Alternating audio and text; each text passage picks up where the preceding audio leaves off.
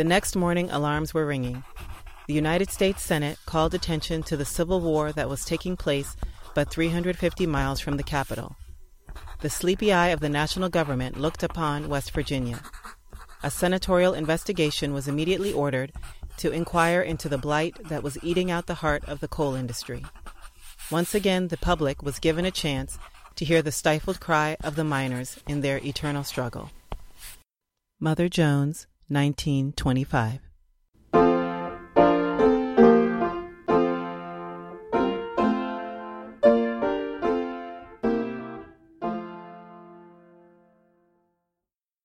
Welcome to American Epistles, the story of our country, one letter at a time. I'm your host, Susan Stevenson. American Epistles explores our history through the letters, journals, and diaries of ordinary Americans. I'm continuing a three part series on the West Virginia Mine Wars, specifically the conflicts that took place between 1912 and 1922. In this series, I'm covering the Paint Creek and Cabin Creek strikes, the Battle of Matewan, the Battle of Tug, the Miners' March on Logan, and the Battle of Blair Mountain. In Episode 1, I talked about life for West Virginia miners and their families. We left off with miner Fred Mooney getting work at a union mine after being fired from his job at Paint Creek and evicted from company housing. Today, I'll start with a little history of that union. In January 1890, the United Mine Workers of America was formed in Columbus, Ohio. Most of the nation's bituminous coal came from the so called Central Competitive Field Western Pennsylvania, Ohio, Indiana, and Illinois. Bituminous coal is 45 to 86% carbon and is used to generate electricity. It's also used in iron and steel production. In 1897, the UMWA had 10,000 m- members and only 75 in West Virginia. But 150,000 miners answered the UMWA's call for a nationwide strike, which started on July 4th. According to historian J.E. George, quote, the causes which led up to the strike were various, but at the bottom it was due to one the constant reduction in wages through several years, which had brought the miners and their families to the verge of starvation. After 10 weeks, the Central Competitive Field operators agreed to an eight hour day semi monthly pay, and the abolition of company stores, which I talked about last time.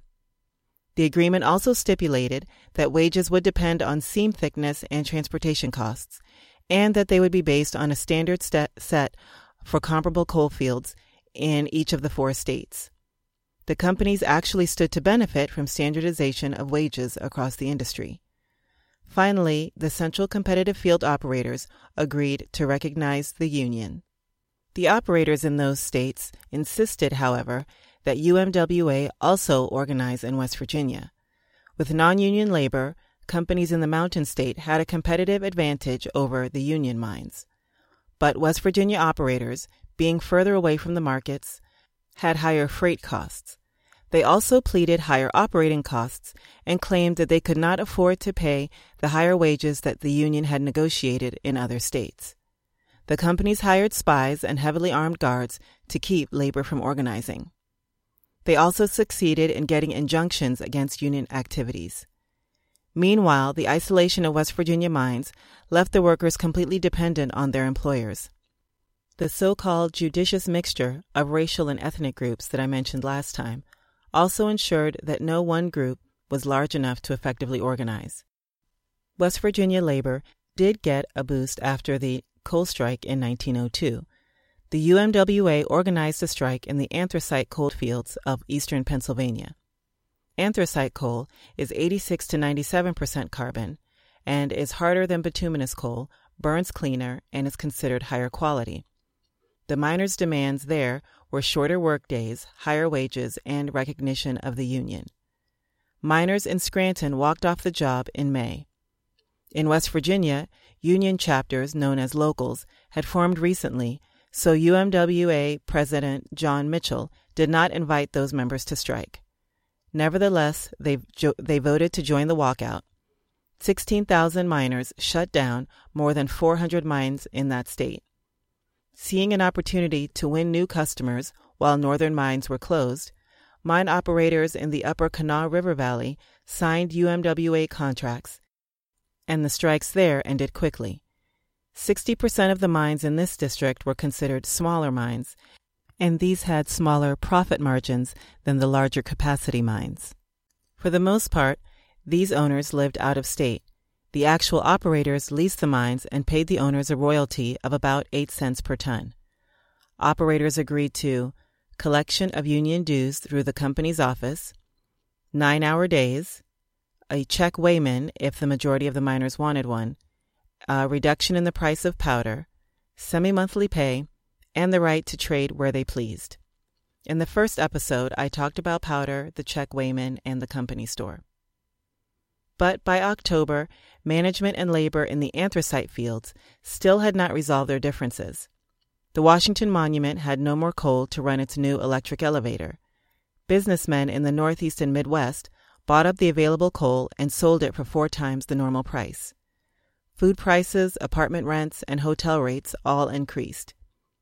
The post office warned that it may need to shut down, and public schools were at risk of closing too.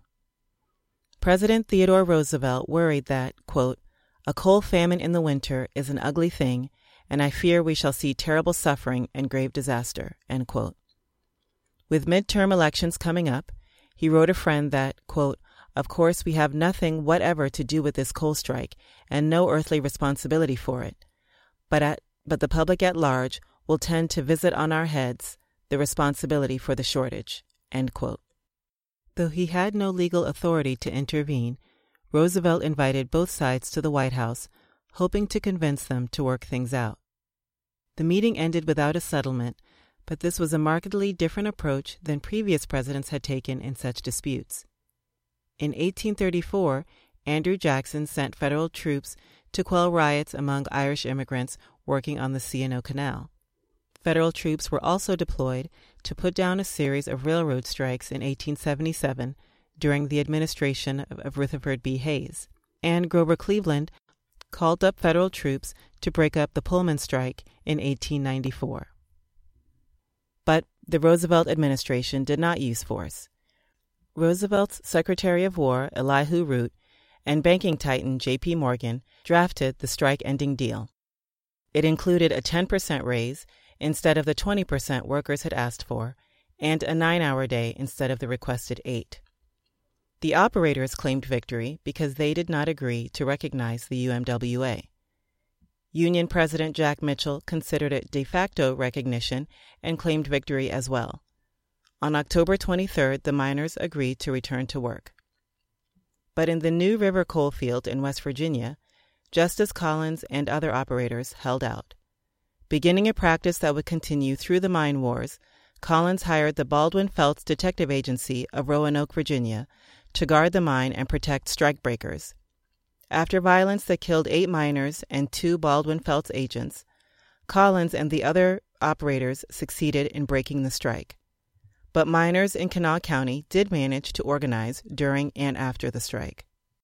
And now we fast forward to 1912. Cabin Creek and Paint Creek each empty into the Kanawha River a few miles upriver from Charleston, the capital of West Virginia. In 1912, about 7,500 miners were employed by the 96 mines operating on these creeks. By now, all of the Kanawha mines were UMWA organized except for Cabin Creek. The wage agreements expired on March 31st. Coal operators there were willing to renew the terms of the previous contract. But, Dix- but District 17 miners sought a new contract with an eight hour day, biweekly pay instead of monthly, and unlimited checkoff. Checkoff means that union dues are collected automatically as a payroll deduction. They also wanted the wage increase that the miners in the Central Competitive Field had negotiated at a meeting in Cleveland. An additional 5 cents per ton for miners and an advance of 5.26% for inside day labor. Wages for union miners covered by these agreements would range from 57 cents to $1.27 per ton miners in southern West Virginia earned an average of 38.5 cents per long ton, or 2,200 pounds. On April 12th, the Paint Creek Operators Association rejected the union's demands. The union dropped all of them except for the wage increase, but the operators still refused. Paint Creek miners walked off the job. Some of the strikers headed over the ridge to Cabin Creek to urge the miners there to join them. Frank Keeney and other Cabin Creek miners drafted a list of demands, including an end to compulsory use of the company stores, the removal of the Baldwin Felts guards, and the right to free speech and peaceable assembly. They did not ask for a pay increase, but wanted a standard ton and formal recognition of the union. The next morning, Keeney and his father in law were fired by, from the Wake Forest Mining Company and evicted from their company housing. They were also told they would never mine on Cabin Creek again. Two weeks later, District 17 officers called an end to the strikes in Paint Creek and the rest of the Kanawha Valley, having settled for a two and a half cent increase per long ton. They withdrew all of the other man- demands. But the Paint Creek operators rejected the union's significantly reduced offer, and the strike was back on. Historian James Green describes the calm before the storm in his book, The Devil is Here in These Hills. On May Day, 1912, the men stayed home in towns like Holly Grove, Mucklow, and Burnwell and enjoyed a rare holiday, one that had special meaning for the socialists among them. For the next week, the miners passed the spring days sitting outside their cabins, smoking, whittling wood, and talking as the woods along Paint Creek turned endless shades of green and the azalea and dogwood blossoms garnished the valley. A few of the strikers set off to hunt squirrel and possum, others joined together in string bands to play mountain music, and some enjoyed a rare chance to play with their children on the dirt road that ran along Paint Creek. According to Green, the strikers expected that District 17 and the coal operators would soon reach an agreement. But the arrival of Baldwin Felts agents at the Mucklow train station signaled to the miners that the operators were preparing for trouble. Quinn Morton, president of the Paint Creek Operators Association, led the agents up to his Morton's Imperial Colliery on May 3rd. The next day, retired Army Sergeant Ernest Gaujot led the, the guards in military style drills in front of a Mucklow Company store. Gaujot had served in, with the occupying forces in the Philippines during the Spanish American War. The Political Science Quarterly justified the hiring of the guards in its December 1914 issue. Those men who refused to join in the strike were frequently threatened and intimidated and in some cases assaulted, and veiled hints were thrown out as to the violence that would result if mine guards were imported. In order to guard their property, to protect those who continued at work, and to make possible the operation of mines through imported labor, the operators contracted with the Baldwin Felts Detective Agency for men to act as mine watchmen or guards. As was naturally the case in the employment of men whose occupation was of such a dangerous character, some were secured who were unfit to serve in that capacity. Their bravery cannot be denied, nor can their loyalty and efficiency in serving their employers' interests be questioned. But the fact remains that their presence was the direct cause of much of the violence that followed. A few of the guards had criminal records, and there was occasionally a man who was able to boast that he had, quote, killed a man, end quote. But Baltimore Sun reporter Harold West had this to say about the guards. Before the state troops went into the region and took their rifles away from them, the mine guards went about everywhere, gun in hand, searching trains, halting strangers, ejecting undesirables, turning miners out of their houses, and doing whatever rough work the companies felt they needed to have done. Stories of their brutality are told on every hand along the creeks. Some are unquestionably exaggerated, but the truth of many can be proved and has been proved. In spite of the work they do, some of these Baldwin men seem to be decent enough chaps to those who are not undesirable, and they are for the most part intelligent. But they are in the mines for a definite purpose. They understand what that purpose is, and they have no hesitancy about delivering the goods. They seem to have no illusions about their work. It pays well, and if brutality is required, why, brutality goes. Whenever possible, they are clothed with some semblance of the authority of the law, either by being sworn in as railroad detectives, as constables, or deputy sheriffs. But for all that, a number have been indicted for offenses ranging from common assault to murder. In every case, however, the bail has been ready, and it is rare that charges against them have been brought to trial. Some of the assault cases in which they have been figured have been of great brutality, yet rarely has any serious trouble resulted for the guards. They go about their work in a purely impersonal way. If a worker becomes too inquisitive, if he shows too much independence or complains too much about his condition, he is beaten up some night as he passes under the coal tipple. But the man who does the beating has no feeling against him personally. It is simply a matter of business to him. He had prefaced his reporting by saying, quote, I went to West Virginia absolutely unprejudiced with the idea of telling the truth about the situation. I found conditions I did not believe could exist in America, and I am no novice in the newspaper game, having seen some pretty raw things in my time. At a meeting of 400 residents, the community decided to ask the mine operators to remove the guards. Check weighman Brant Scott represented his fellow mine workers with the operators. The former miner had lost his leg in a slate fall and was trusted by both workers and operators. But the mine manager insisted that the guards would stay until the strike ended, and miners agreed to work at the old pay scale. Scott responded that the union took no responsibility for maintaining peace. The next day, the Baldwin Felts guards delivered eviction notices to the miners. They had 10 days to be out of the company houses. Maud Fish was eating breakfast when the guards came to her home. Give me time to finish my breakfast, she said. You've had time, they replied, and took her breakfast out to the road, where they set it with all her other belongings. When mourners returned home from the funeral of a woman who'd lived in Paint Creek, they found their furniture outside. Naturally, the mine guards had a different view of the evictions. Mr. Knight, did you have anything to do with the evictions on Paint Creek of striking miners out of the houses? Baldwin Felts Detective W. W. Fopp. Yes, sir, I did. Knight. State fully what you know about that. Fopp. It was possibly the 1st of July before there were any evictions made on Paint Creek, and I had charge of the first evictions which were made at Mucklow. It was under my personal supervision. The houses had been notified about 30 days before that we were, they were given notice to vacate the houses. This notice, I think, read giving 10 days' notice, but none of them were evicted under 30 days there.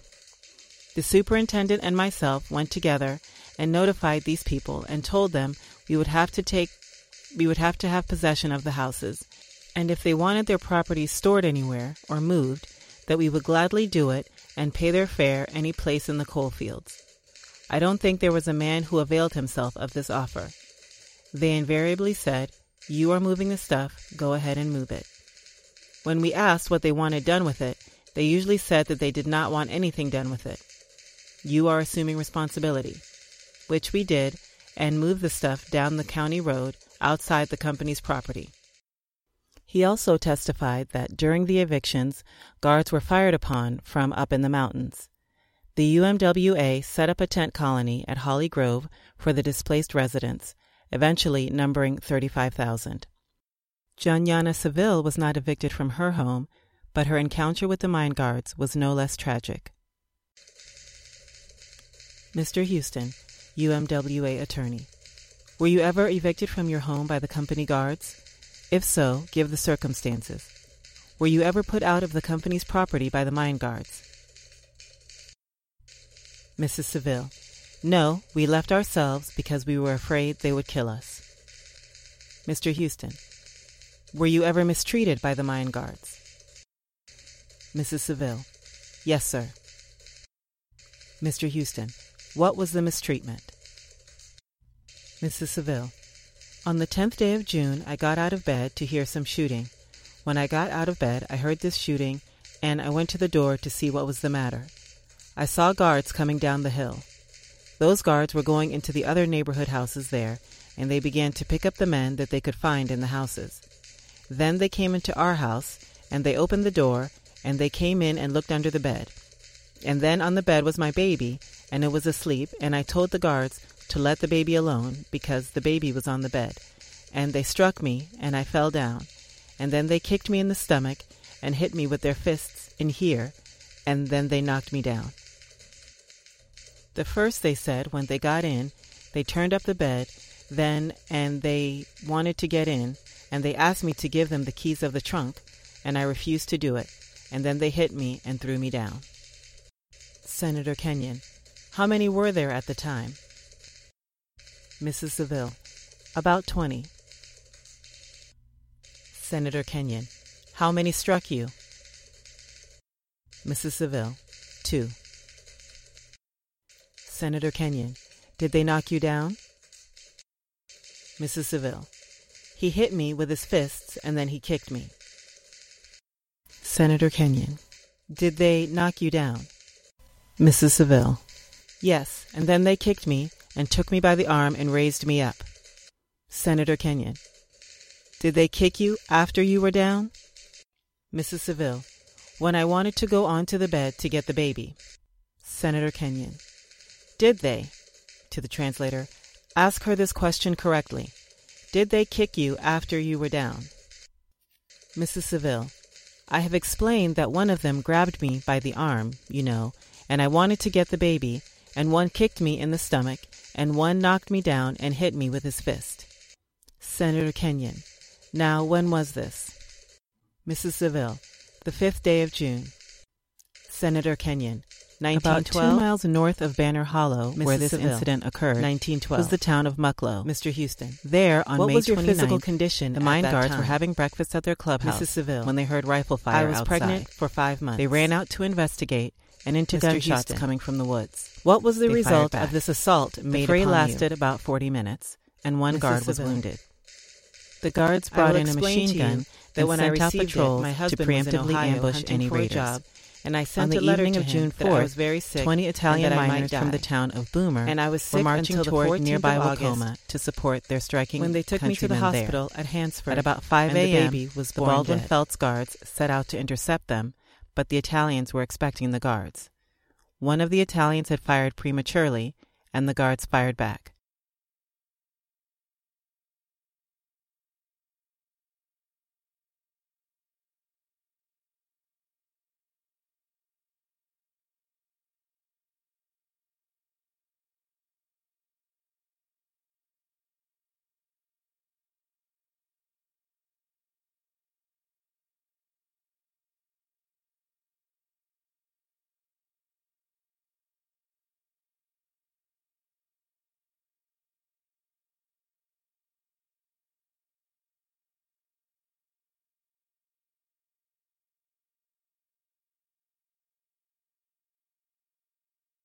Shots flew back and forth in the dark for several minutes.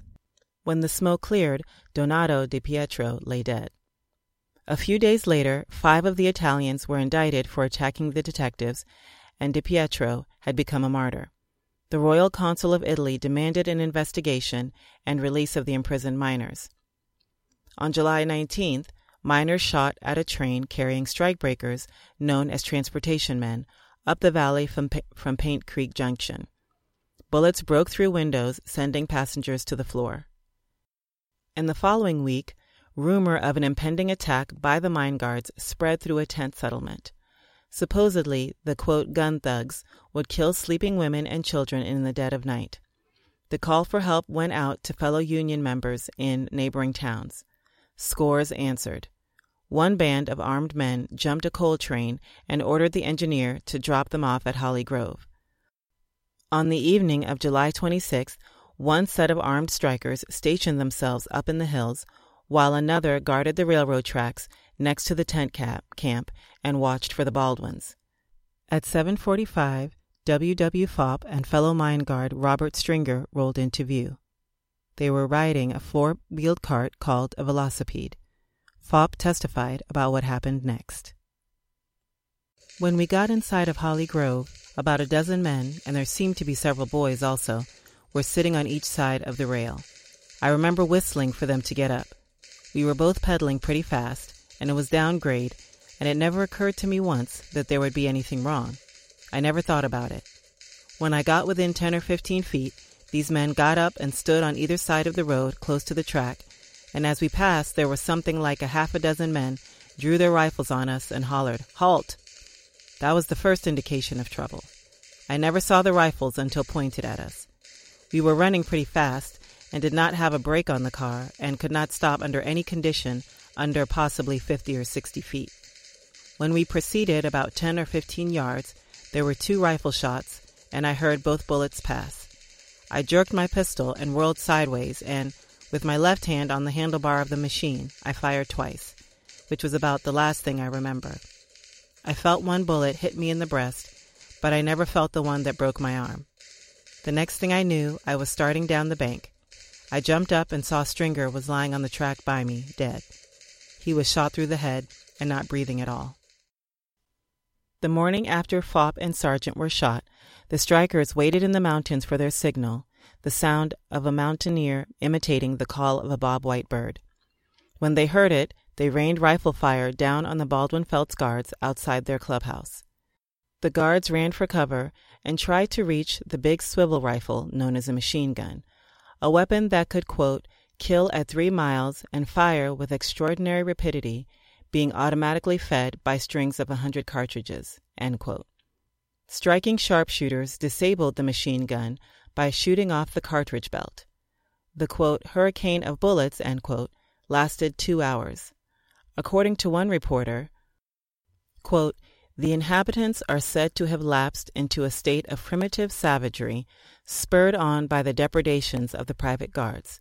At least six strikers and four guards died, but reporters, quote, could not compile an accurate list of casualties. The governor of West Virginia, William Glasscock, was in the hospital recovering from a bout of rheumatism when he heard about the killings. He ordered the National Guard into the strike zone. The troops were greeted by, quote, grim visaged men, gaunt and hungry from months of privation, dancing gleefully as the soldiers marched up the narrow valley. The miners hugged each other, wrung each other's hands, and shouted welcome to the militiamen. They hoped the troops' arrival meant the end of the private guard system. The National Guardsmen dug drainage ditches and made other improvements to the fetid camps.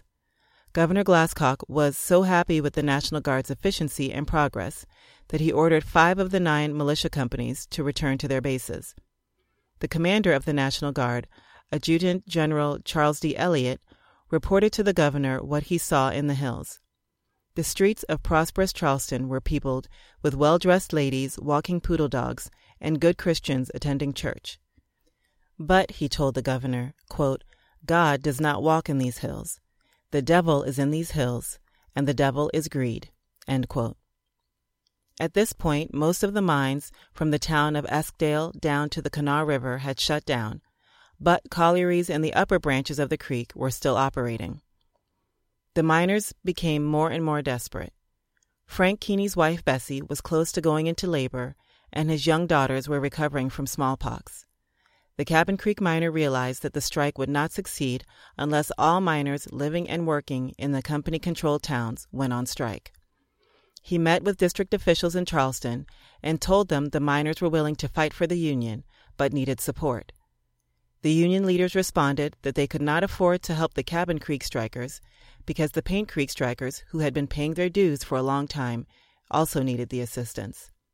Quote, if you men are afraid to make the trip with me, I will find someone with nerve to go with me, and I know an old woman who would go up the creek with me. He was talking about labor activist Mother Jones, who had checked into a Charleston hotel room. Born Mary Harris in Cork, Ireland in 1837, she was one of the over a million people who fled during the potato famine. Richard Harris and his daughter Mary boarded a ship for Canada in 1847. Mary's mother Ellen joined them later.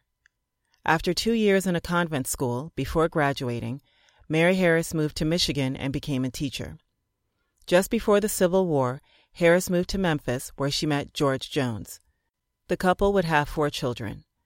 George Jones was a member and organizer of the National Union of Iron Molders. During an economic downturn, Memphis foundry owners closed their shops, and locked out union men. As the fam- family struggled to survive, yellow fever swept through their impoverished community known as Pinch Gut. One by one, the Jones children suffered chills, aches, nausea, cramps, and finally hemorrhaging before succumbing to the disease. Then it killed George. A 33 year old widow, Mary moved to Chicago, where she worked as a seamstress until the Great Fire of 1871. Over the next 20 years, Jones joined in the labor protests in Chicago and other cities that roiled the Gilded Age and subsequent Progressive era. Employers and politicians denounced her fiery rhetoric. She spoke of Rockefeller's gang of thieves, high class burglars, Judas Iscariots, vultures, sewer rats, and sanctified cannibals. The wives of the so called money powers were self indulgent parasites. Senator Nathan Goff, longtime supporter of the coal industry, called her the grandmother of all agitators. She replied, quote, I hope to live long enough to be the great grandmother of all agitators. End quote. In 1902, in the midst of the anthracite strike, she addressed a meeting of the UMWA, saying, If this generation surrenders its liberties, then the work of our forefathers, which we will lose by doing this, will not be resurrected for two generations to come. Then perhaps the people will wake up and say to their feudal lords, We protest and they will inaugurate one of those revolutions that sometimes come when the slave feels there is no hope and then proceed to tear society to pieces.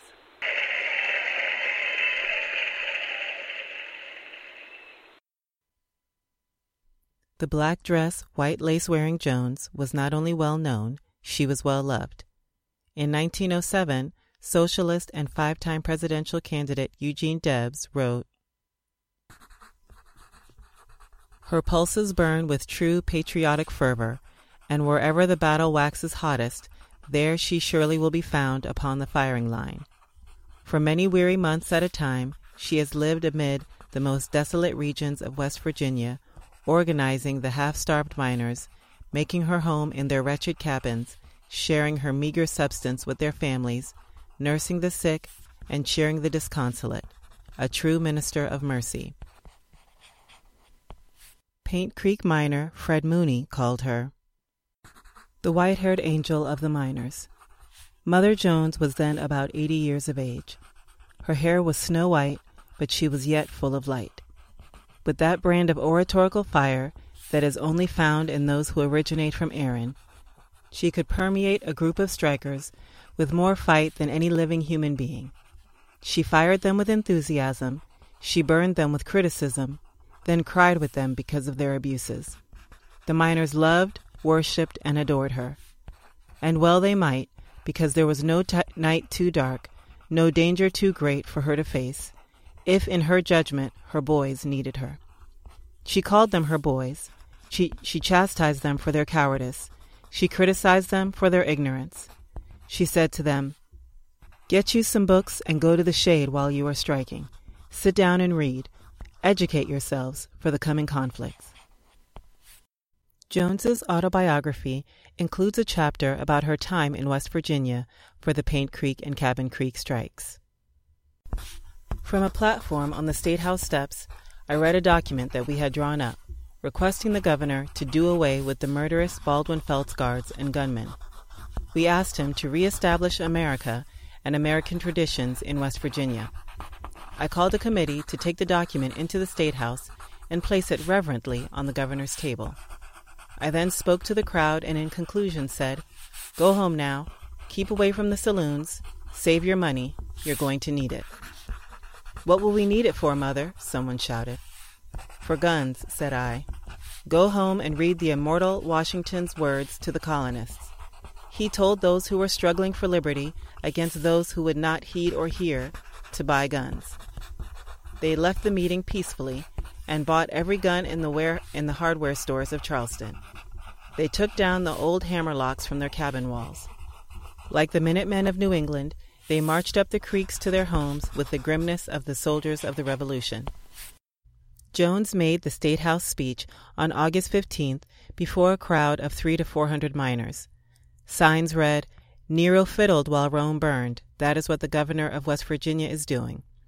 And no Russia for us, to hell with the guard system. For 90 minutes, Mother Jones excoriated the ruling class and exhorted the miners to fight for their rights. I know of the wrongs of humanity. I know your aching backs. I know your swimming heads. I know your little children suffer. I know your wives, when I have gone in and found her dead, and found a babe nursing at her dead breast, and found the little girl eleven years old taking care of three children. She said, Mother, will you wake up? Baby is hungry and crying. When I laid my hand on Mamma, she breathed her last, and the child of eleven had to become a mother to the children. O men, have you any hearts? O men, do you feel? O men, do you see the judgment day on the throne above, when you will be asked, Where did you get your gold? You stole it from, the, from these wretches. You murdered, you assassinated, you starved, you burned them to death, that you and your wives might have palaces, and that your wives might go to the seashore. Jones also said, This day marks the forward march of the workers in the state of West Virginia. Slavery and oppression will gradually die. The national government will get a record of this meeting. They will see men of intelligence and that they are not out to destroy, but to build. And instead of the horrible homes that you have got, we will build on their ruins homes for you and your children to live in, and we will build them on the ruins of the dog kennels which they wouldn't keep their mules in. That will bring forth better ideas than the world has had. The day of oppression will be gone. I will be with you, whether true or false. I will be with you at midnight or when the battle rages, when the bullet ceases, but I will be in my joy.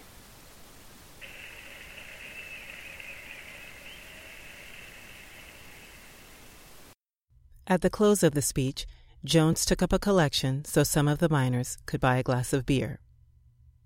As the strike spread from mine to mine, the coal companies brought in black and white strikebreakers from Georgia, Alabama, and the Carolinas to replace them. According to Mooney, many of these men were illiterate and had, no had little knowledge of mining. Quote, they had been told stories that made them believe that money grew on trees around the coal mines and fortunes were there for the picking. The striking miners deployed various means to keep these imported workers out of the mines. Sometimes they used guns, like they did on July 19th, Fred Mooney, quote, often assisted the men who were assigned to check this influx, influx of human beings, and efforts to talk to them often resulted in a fight, As a group, they were known as the Dirty Eleven, and the members were known by names such as Bad Eye and Bullethead. Dan Chain, an African American miner, was known as Few Clothes. Few Clothes tipped the scales at 252. He was unencumbered with little, if any, superfluous flesh. His arms were long, and at the end of each arm hung a fist that resembled one of Armour's picnic hams. It was rumored that Few Clothes was a member of the U.S. Cavalry, colored, that at one time undertook to shoot Brownsville, Texas, off the map. Anyway, he knew how to use a gun. One evening, Mooney, Few Clothes, and another striker met a train of 50 strikebreakers from North Carolina. Mooney writes The fight became general.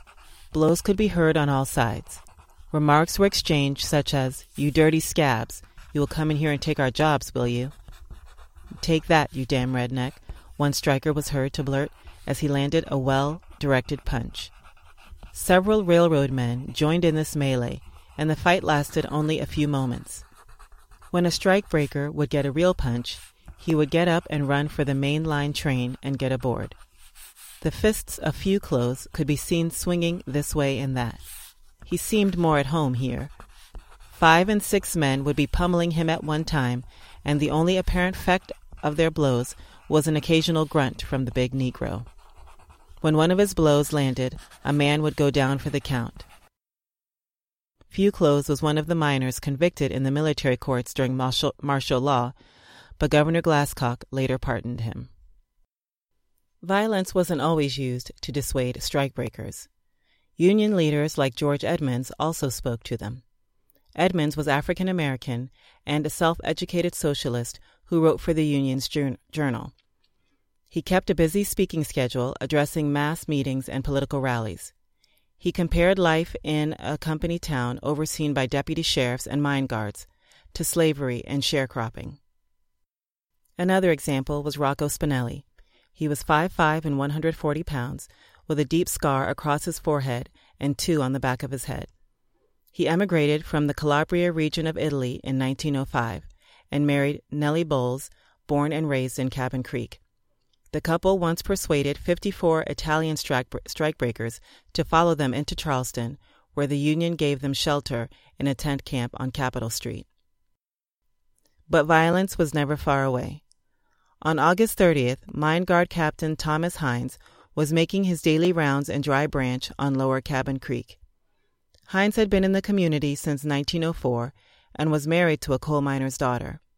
Dry Branch residents respected him for his ability to keep order, and he was also known as a, quote, very pleasant gentleman.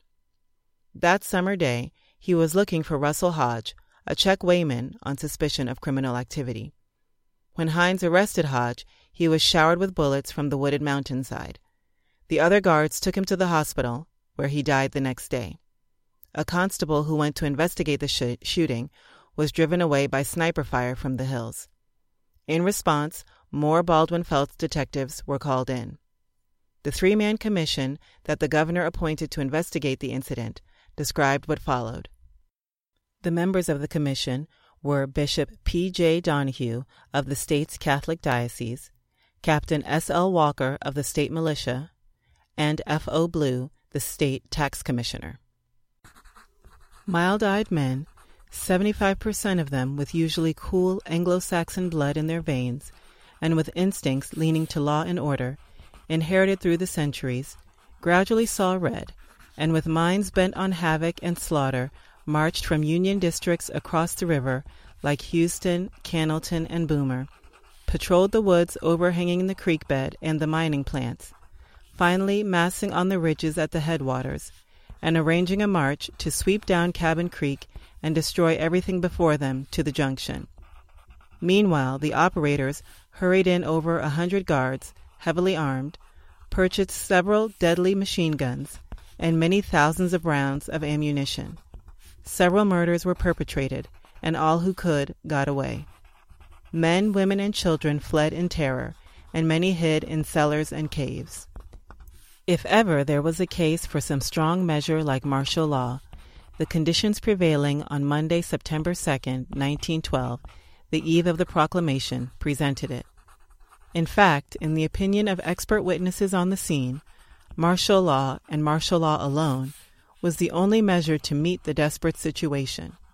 We believe, partly on the evidence adduced, and in part from the personal knowledge of two members of the Commission who were on the ground, one in active military service, that but for such proclamation taking effect on Tuesday, September 3rd at daylight, there would have been great destruction of property and loss of life in the strike zone. The enormous quantities of Winchesters, revolvers, and other weapons up to machine guns captured from both sides and brought to camp at Paint Creek Junction also bore mute but eloquent witness of the height to which the passions of the opposing forces had mounted. An estimated 100,000 shots were fired and 16 people were killed. The night before martial law went into effect, Fred Mooney wrapped, wrapped up his collection of weapons in a tablecloth.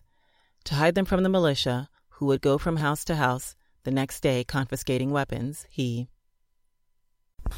climbed out of the rearview window, climbed across two fences, waded the creek, and climbed up the hillside to a ledge of rock that I knew about.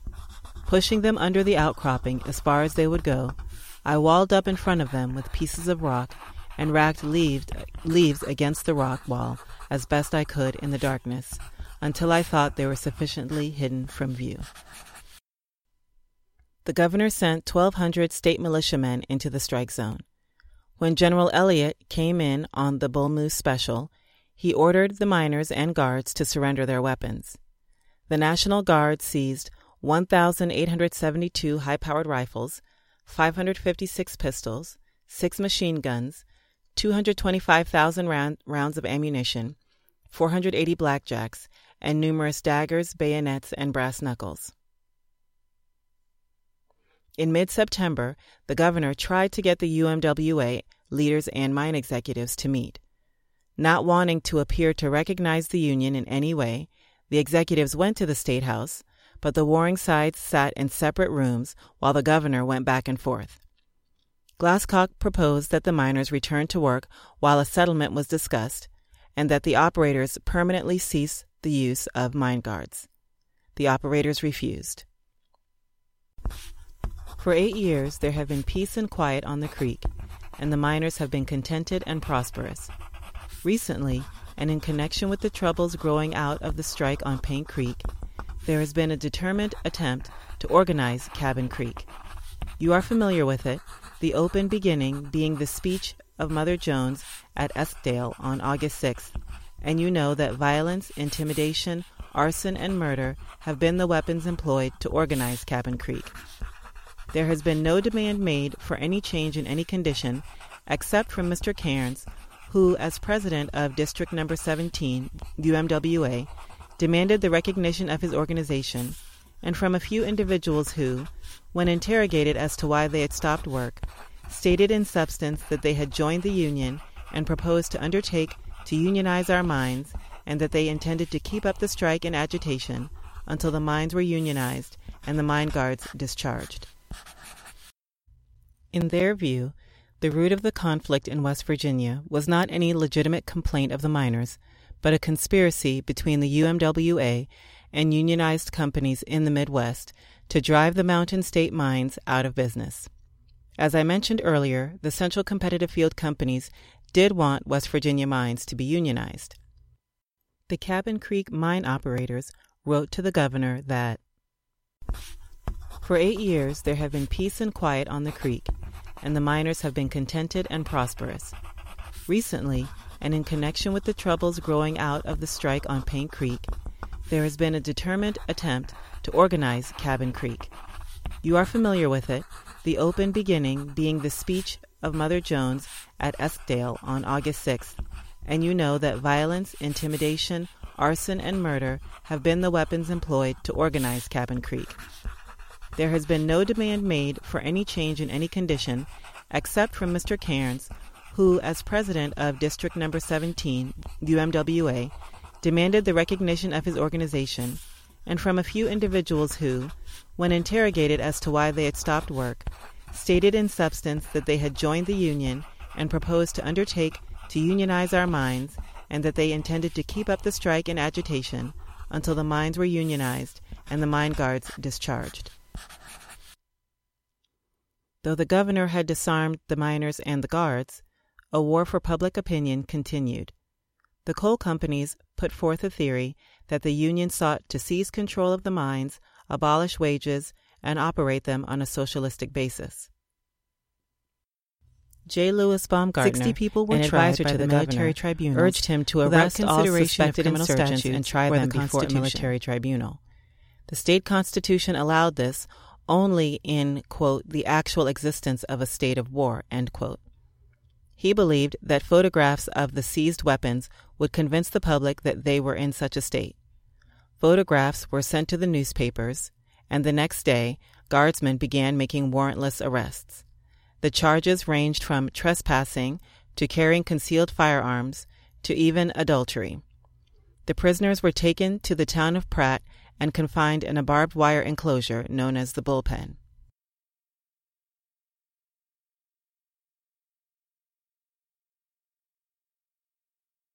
Even though the civil courts were still operating, most of the convictions resulted in short terms, but three defendants were sent to the state penitentiary for up to two years. Of the people who faced trial, 15 were mine guards. On October 15th, the militia was deactivated peace having apparently been restored. Many of the militia were hired as watchmen, replacing the Baldwin Felts guards. The companies brought in mine workers. Meanwhile, there was an election going on. Former President Theodore Roosevelt had lost his challenge to incumbent President William Howard Taft at the Republican convention. The progressive Roosevelt ran under his Bull Moose Party. Woodrow Wilson headed the Democratic ticket. Socialist Eugene, Eugene Debs was in the race for the White House also. The national mood was such that all four candidates offered solutions to class inequality and corporate abuses. Debs didn't win any electoral votes, but he won 6% of the popular vote, the best showing ever for a socialist candidate in a presidential election. Debs did very well in West Virginia, and socialist candidates there won local races including mayor, constable, marshal, magistrate, and justice of the peace. In West Virginia's gubernatorial race, Glasscock was succeeded by fellow Republican Dr. Henry Drury Hatfield. Hatfield had a record of reform and supported women's suffrage, workmen's compensation, and election finance reform. On the other hand, election abuses by Hatfield and his cousins during the 1910 West Virginia Senate race had prompted a congressional investigation. The new governor was the nephew of the legendary patriarch Anderson Hatfield, described in the film West Virginia.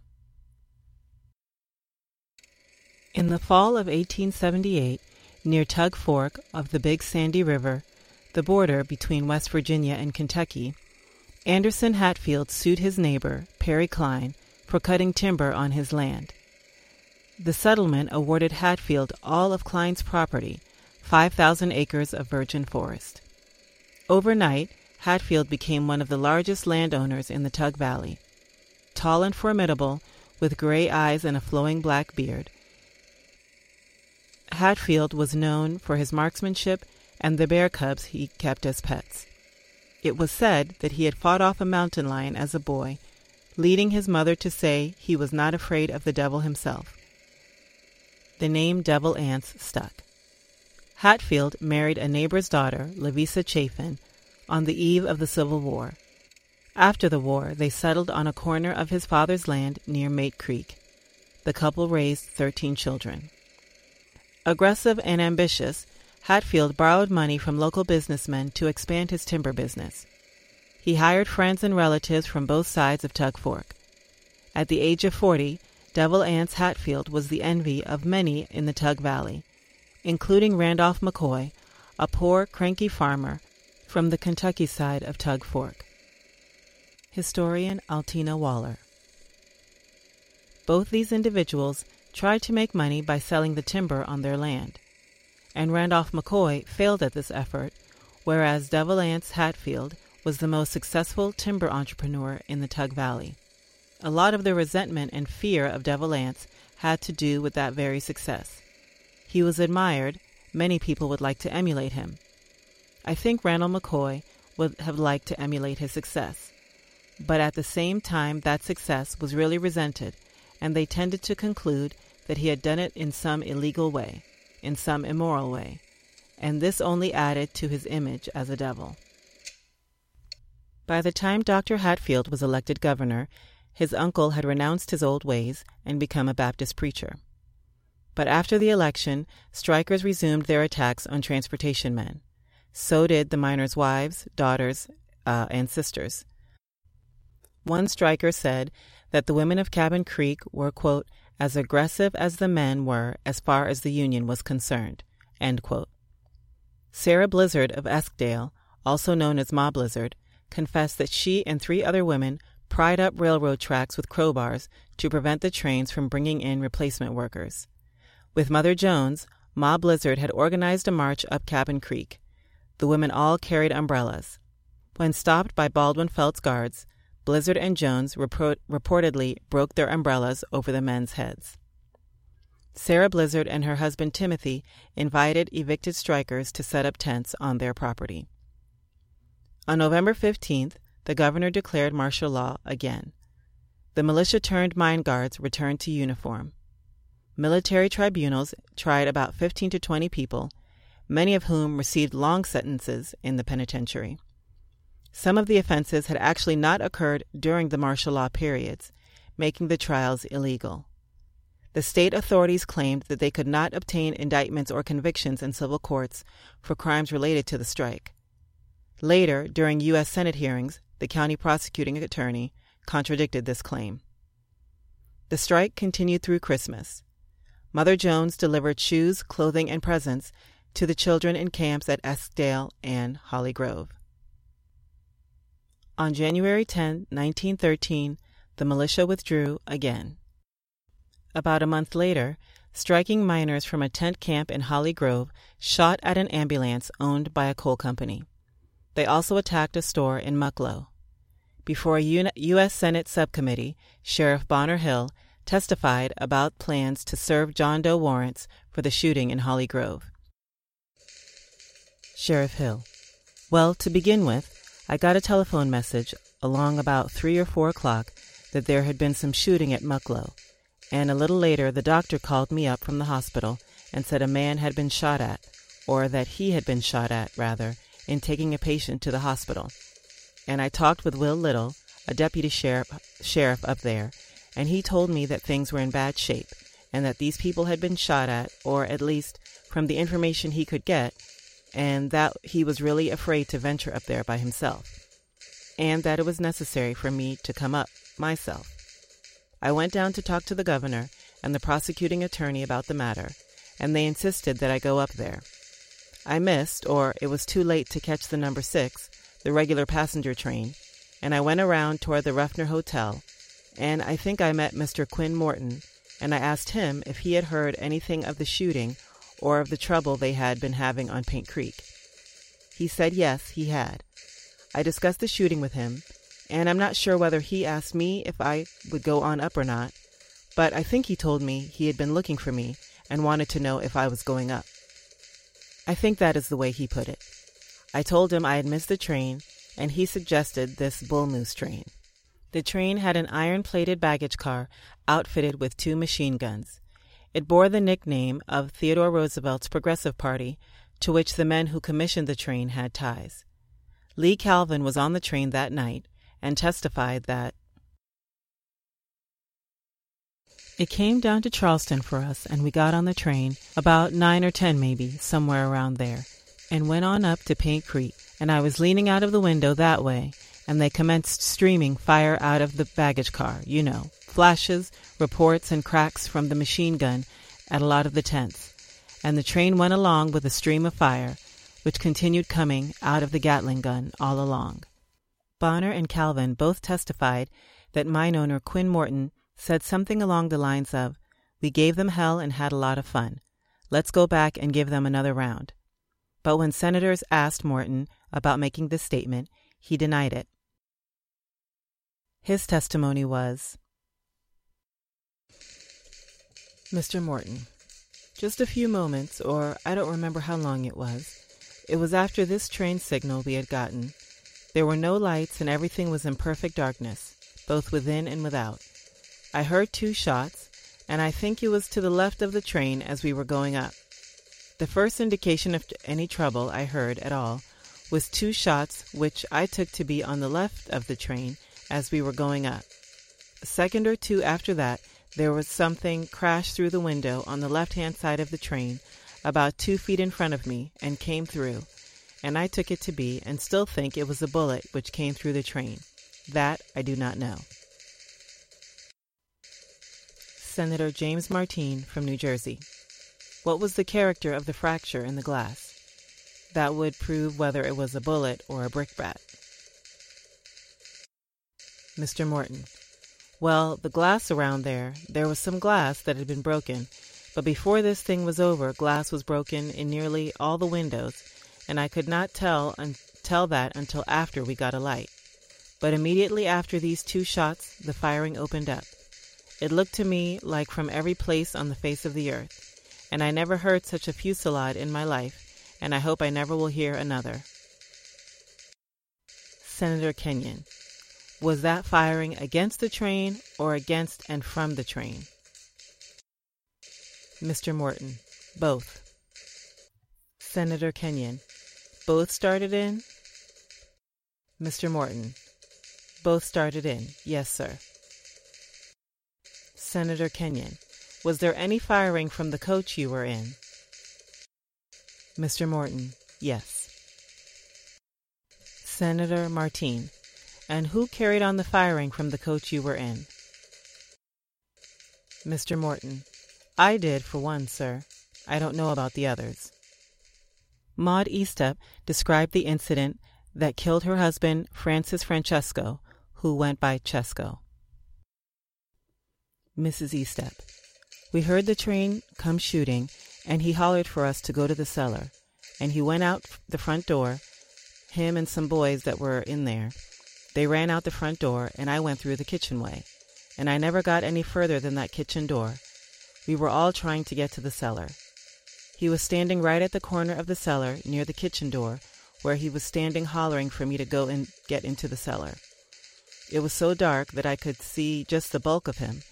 It scared me so, and I had a little one in my arms, that I could not go any farther. His cousin was there on a visit, and after the train commenced shooting, he took hold of me and told me not to fall, and about that time, a shot struck him in the leg. Senator Kenyon, struck the cousin in the leg? Mrs. Eastep. Yes, sir, his cousin. Senator Kenyon, you go into the cellar of your house, right off the ground, do you not? Mrs. Eastep. Yes, sir. Senator Kenyon, the house was elevated a few feet above the ground? Mrs. Eastep. Yes, sir. There had been a cellar under there, and it was torn down, and they were fixing it up so if any trouble started, I could go there. Senator Kenyon. Was there any shooting in town that night? Mrs. Eastep. No, sir, not until the train came. Senator Kenyon. How old was your baby? Mrs. Eastep. My baby, when I have now, is two months old. Senator Kenyon. Your baby was not born at that time? Mrs. Eastep. No, sir. Senator Kenyon. Did you have another child, did you say? Mrs. Eastep. Yes, sir. Senator Kenyon. How old was that child? Mrs. Eastep. He won't be two years old until the 16th of September. Senator Kenyon. What time was this? Mrs. Eastep. Between 10 and 11 o'clock. Senator Kenyon. Had there been any shooting in the little settlement there before the train came along? Mrs. Eastep. No, sir. The first thing we heard was shots from the train. I suppose it started from the train. It was away below our house. We live up above the first town where the station is. Senator Kenyon, you live where that bridge is? There's a brief exchange about the bridge and the time that the shooting started. Senator Kenyon, could you hear this train coming? Mrs. Eastep, we heard it after it commenced shooting. We had not heard it before. We had our doors closed. Senator Kenyon, could you see the train? No, sir. I never went out the front way at all. Senator Kenyon, when did you know your husband was shot? Mrs. Eastep, I didn't know he was killed until after the train sh- quit shooting, and I heard some of them speak to him and call his name, and I never heard him answer. Senator Kenyon, did he get into the cellar? Mrs. Eastep, no, sir. Senator Kenyon, the body was outside of the house and near the entrance to the cellar? Mrs. Eastep, yes, sir, right on the outside of the house, pretty near to the back corner of the house. Senator Kenyon, could you tell whether the house was hit by bullets? Mrs. Eastep, it seemed to me like it was, but I have never been back over there to see. I left there that night, in the night, and I have not been back. The violence continued, martial law was declared yet again, and conflicting reports were published. The Bluefield Daily Telegraph reported that 10 people had been killed, seven miners and three members of the National Guard. Elsewhere, it was reported that at least 16 died, mostly mine guards. Historian James Green writes that one company clerk, Fred Bobbitt, was killed. At a rally protesting the arrest of 47 strikers, Mother Jones urged resistance but discouraged further violence. Nevertheless, the Charleston Gazette reported that Mother Jones was leading a mob to, the, to assassinate the governor and bomb the Capitol building. Unaware that public opinion had turned against them, Jones and her followers boarded a train to Charleston. Shortly into the peaceful march from the train station to the Capitol, Mother Jones was arrested for violating the martial law decree. She was placed under house arrest at Pratt. During the courts martial that followed, Jones and her co defendants were allowed civilian defense attorneys, but they could not call defense witnesses and appeals would not be allowed. Press access to the trial was limited, but news was carried in nationally read publications like the New York Times and Collier's. Cora Baggerly Older was able to get into the courtroom. She wrote for the San Francisco Bulletin under her married name, Mrs. Fremont Older. They all answered to their names, these comrades in crime, the 16 year old boy and the 80 year old woman, so the prosecution maintained, had pledged fraternity in blood. The woman and the 48 men filled most of the benches in the courtroom and confronted their judges and jury. The faces of the men on the benches told a vastly different story from the faces of the men in uniforms on the right.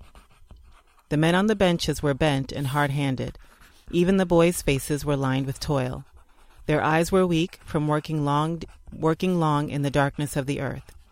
They could not bear the sunlight.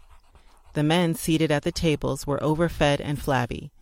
Their hands were soft and white. Their eyes looked through men. Their noses were noses that clearly showed they were of the dominant class. They had always been, and it was plain they intended to always remain the dominant class. As far apart as the poles were the judges and the defendants. There was no doubt of the hostility they bore one another. This was the last day of the trial, but I found the defendants defying the judges on the first page of the book of recorded testimony. Mary Jones, otherwise known as Mother Jones, C. H. Boswell, editor of the Charleston Labor Argus, John W. Brown, treasurer writer, organizer of the Socialist Party, G. F. Parsons, blacksmith, lawyer, Charles Bailey, mine workers organizer, Paul J. Paulson, international board member of the United Mine Workers of America, had refused to recognize the military court by making a plea. Their attorney, Mr. Houston of Charleston, had based his advice upon Section 12, Article 3 of the Constitution of the State of West Virginia, which says, quote, The military shall be subordinate to the civil power, and no citizen, unless engaged in the military service of the state, shall be tried by any military court for any offense that is cognizable by the civil courts of the state. Six defendants claimed their rights as citizens to a trial in a civil court. Labor Secretary William Wilson received hundreds of letters and telegrams demanding Jones's release. One miner wrote, quote, I have carried a gun three times in industrial wars in this country, and by the eternal, if any harm comes to the old mother, I am not too old, nor by the same token too cowardly, to carry it again. Ultimately, Jones was sentenced to 20 years for inciting a riot. In March, Dr. Henry Hatfield was sworn in as governor. To the chagrin of coal operators who accused him of, quote, toadying to the miners, the new governor visited the strike area, medical bag in hand. Upon finding Jones in lockup with lobar pneumonia and a 104 degree temperature, lying on a straw mattress, he ordered her removed to Charleston where she could receive medical attention. He also released 30 others who had been arrested under martial law. The following month, Hatfield proposed a four part settlement compromise. First, a nine hour workday at the previous wage. Second, semi monthly pay. Third, the right to elect a union check weighman, and fourth, the right to shop outside the company stores. Strife and dissension must cease within 36 hours, the governor declared. Representatives of the Union and of Paint Creek and Cabin Creek mines all signed the deal, which would take effect on May 1st. The deal did not include arbitration, but before the final signature on the, the automatic deal, collection of union Cabin. Creek miner Cleveland Woodrum by June 29, mine the exclusion of these two provisions in a shootout was so unacceptable that another strike was declared. The Paint Creek and Cabin Creek on Paint Creek lasted, lasted only two weeks, and the final contract added checkoff with the provision that it could not exceed one dollar per day. According to Lawrence Lynch, the political science writer I quoted earlier, the change in pay was actually a net decrease. The agreement would be effective until April 1914. Two weeks later, Cabin Creek settled. Their deal included a pay increase and arbitration with no checkoff.